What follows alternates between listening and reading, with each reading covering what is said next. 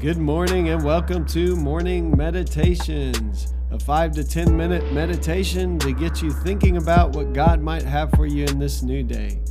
I'm your host, Pastor Nate Cook, so we hope you'll enjoy your meditation for this morning.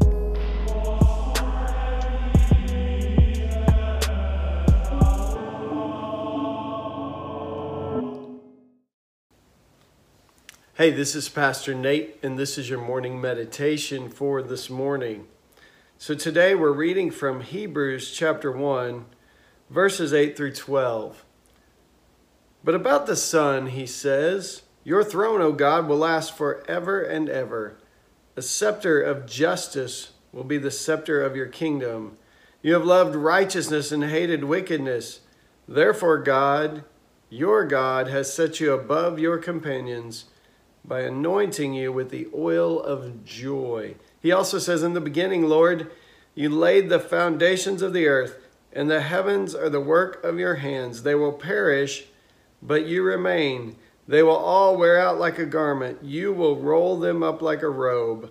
Like a garment, they will be changed. But you remain the same, and your years will never end.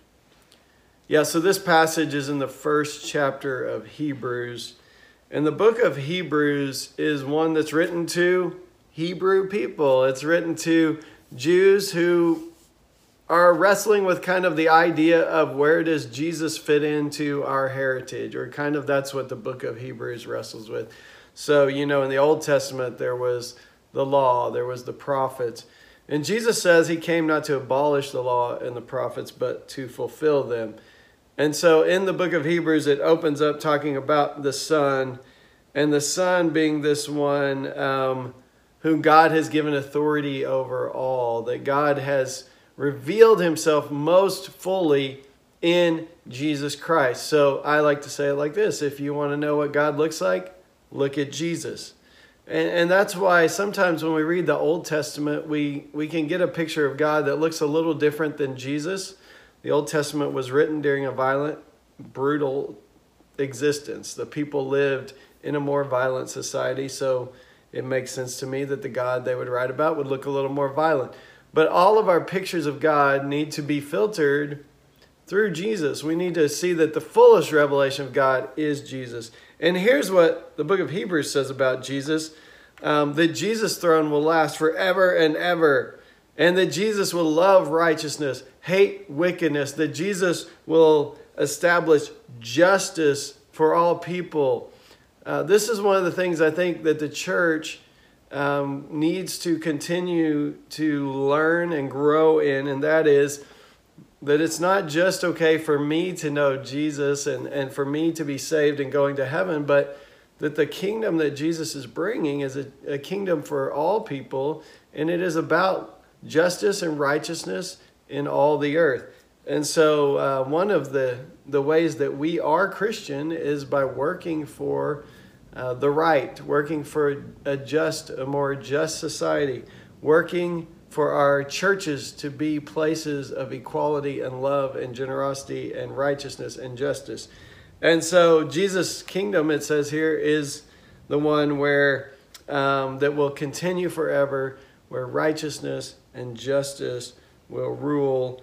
Um, and it goes on to say that Jesus was in the beginning when the Lord laid the foundation, and that Jesus will be in the end. Jesus is, in other words, the Alpha and the Omega, as we hear uh, in the book of Revelation, the, the beginning and the end. Jesus is um, not just a human being, but Jesus is God in the flesh. And this is uh, for us as Christians, this is the distinct statement that, that Christians make is that we believe that Jesus is God. Father, Son, Holy Spirit, three in one we talk about a lot. And Jesus is part of that Trinity that was at creation and that is eternal, and his kingdom will have no end.